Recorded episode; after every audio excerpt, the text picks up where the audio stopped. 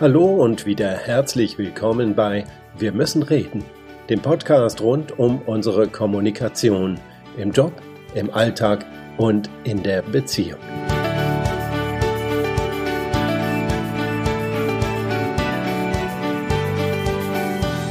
Unser heutiges Thema betrifft alle drei Bereiche gleichermaßen. Job, Alltag, Beziehung.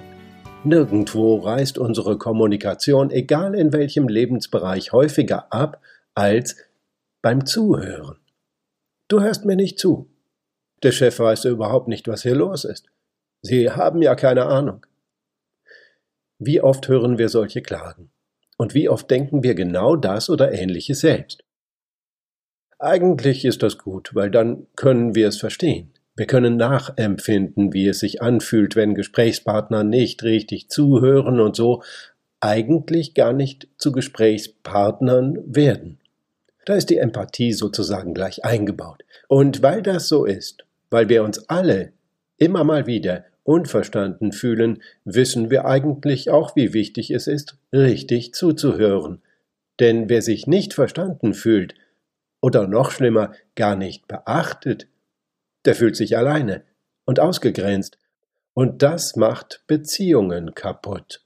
Dann springt nämlich unser Alarmzentrum im Gehirn an wir reagieren falsch und die Kommunikation geht völlig in die falsche Richtung oder reißt ganz ab. Ganz kurz dazu, denn das ist wichtig, um zu verstehen, worum es hier geht. Verbundenheit, also zur Gruppe, zur Sippe, zur Familie, zum Team dazuzugehören, ist ein wichtiges emotionales Grundbedürfnis für jeden von uns. Da greift unser Gehirn, wie bei so vielen Dingen, ganz weit in die Evolution zurück. Menschen können alleine nicht überleben. Babys, die nicht betreut und versorgt werden, sterben innerhalb kürzester Zeit. Und auch als Erwachsener ist der Mensch ein Mangelwesen, egal wie wunderbar wir als Geschöpfe so sind. Wir können nicht alleine. Wir brauchen einander. So einfach ist das. Dafür braucht man keinen Teamworkshop. Das ist eingebaut. Leider ist es allerdings oft auch verbarrikadiert. Ganz früh in der Evolution des Menschen war die Einbindung des Einzelnen in die Gruppe lebenswichtig. Niemand konnte allein leben in einer Umgebung, in der der Säbelzahntiger einen jeden Moment zum Frühstück verspeisen konnte.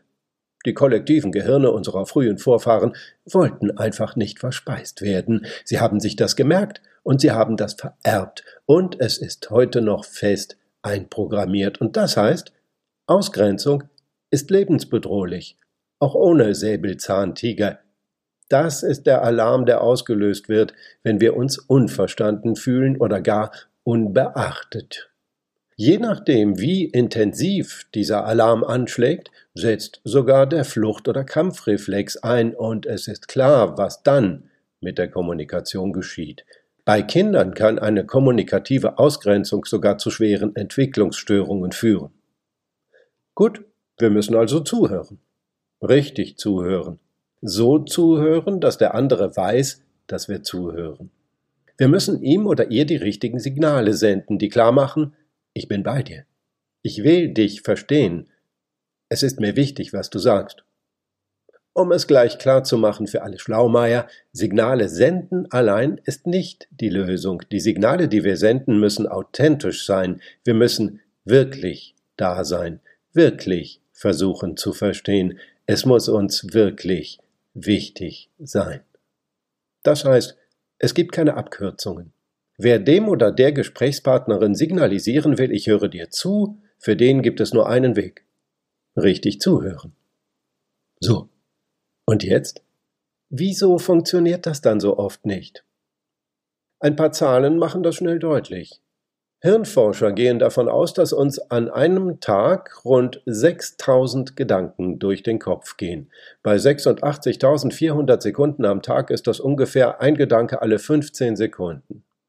Manche Forscher sagen, wir haben bis zu 60.000 Gedanken am Tag. Das wären dann noch 1,5 Sekunden pro Gedanken. Und inmitten dieser Flut von Gedanken kommt Ihr Partner und fängt an mit Schatz, sag mal, oder der Mitarbeiter, dessen Dienstreiseantrag abgelehnt wurde, spricht sie auf dem Weg in eine wichtige Sitzung an. Oder der Nachbar, der meint, sie könnten auch mal wieder die Hecke schneiden, weil in seinem Garten die Sonne nicht mehr aufgeht. So, bitte zuhören. Gar nicht so leicht, oder? Wir kennen diese Situationen alle. Sie wollten nämlich gerade Ihren Chef anrufen, der auf die Präsentation für morgen wartet, als sich das Gesicht des Nachbarn durch die Hecke zwängt, und während der anfängt zu reden, denken Sie, komisches Hemd hat er an. Ich muss den Chef anrufen. Wieso kommt der eigentlich durch die Hecke und die Sonne nicht? Außerdem hören Sie ein Kind schreien und hoffen, dass es nicht Ihres ist, und Sie fragen sich, ob Sie den Herd abgeschaltet haben. Sie sehen, worauf ich hinaus will. Jede Sekunde unseres Lebens buhlen die unterschiedlichsten Eindrücke um unsere Aufmerksamkeit. Nun ist es irgendwie passiert, dass die Fähigkeit zum sogenannten Multitasking zur Tugend erhoben wurde. Die moderne Führungspersönlichkeit, also alle von uns, bis der Chef kommt, macht ganz viele Dinge auf einmal. Und hat sie natürlich alle voll im Griff. Das Problem ist nur, es gibt kein Multitasking. Unser Gehirn kann nicht mehreren Dingen gleichzeitig Beachtung schenken.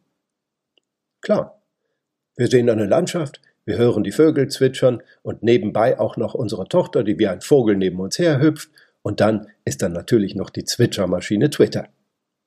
Das kriegen wir alles mit. Aber haben Sie gehört, was Ihre Tochter gerade gesagt hat? Wir nehmen diese Dinge zwar parallel wahr, das ist aber kein Multitasking. Unsere Aufmerksamkeit hat immer nur einer dieser Einflüsse. Entweder weil wir uns entschieden haben oder weil wir dem dominantesten Eindruck folgen. Das heißt, entweder Sie wollen Ihrer Tochter zuhören, oder Sie hören ihr spätestens dann zu, wenn sie auf die Nase gefallen ist und schreit. Also erst Landschaft, dann Twitter, dann Geschrei. Multitasking müsste eigentlich Serientasking heißen. Das ist nämlich das, was eigentlich passiert. In Wirklichkeit schaltet unser Gehirn mit seiner Aufmerksamkeit von einer Sache zur nächsten. Nacheinander. Gleichzeitig gibt's nicht. Und wer glaubt, dass er Multitasking kann, macht, was es gar nicht gibt. Eigentlich wäre es viel sinnvoller, Single-Tasking zur Tugend zu erheben, also sich genau einer Sache widmen, mit aller Aufmerksamkeit und Achtsamkeit. Der Zen-Meister Thich Nhat Hanh empfiehlt in seinem wunderbaren Buch über Kommunikation, dass wir jedem Gesprächspartner erstmal sagen, ich bin hier. Ich höre dir zu.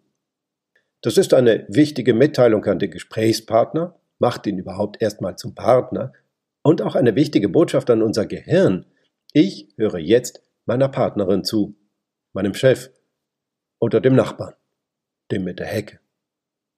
Ein wunderbares Beispiel dafür liefert übrigens die amerikanische Krankenhausserie New Amsterdam, in der der neue medizinische Direktor der Klinik, Max Goodwin, die gesamte Arbeitsweise seines Krankenhauses umkrempelt. Und jeden, der ihm mit einem Anliegen gegenübertritt, ob Mitarbeiter oder Patient, erstmal fragt, How can I help? How can I help? Wie kann ich helfen?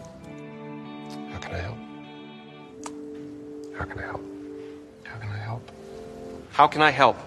How can I help? I need your help. How can I help? That's very good. Because I just want to know. Das ist eine schöne Mantra fürs Zuhören und auch eine schöne Grundhaltung für jedes Gespräch.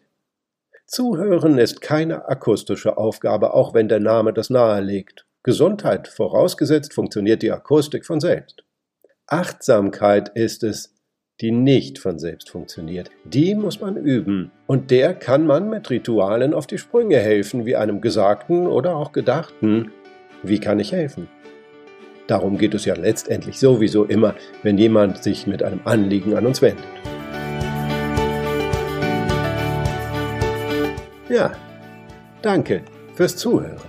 Ich weiß, wie schwierig das ist.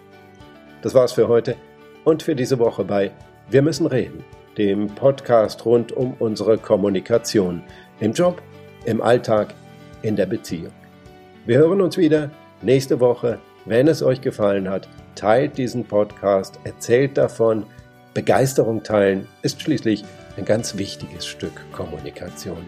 Bis dann, bis es wieder heißt, wir müssen reden. Eine gute Zeit und immer die richtigen Worte.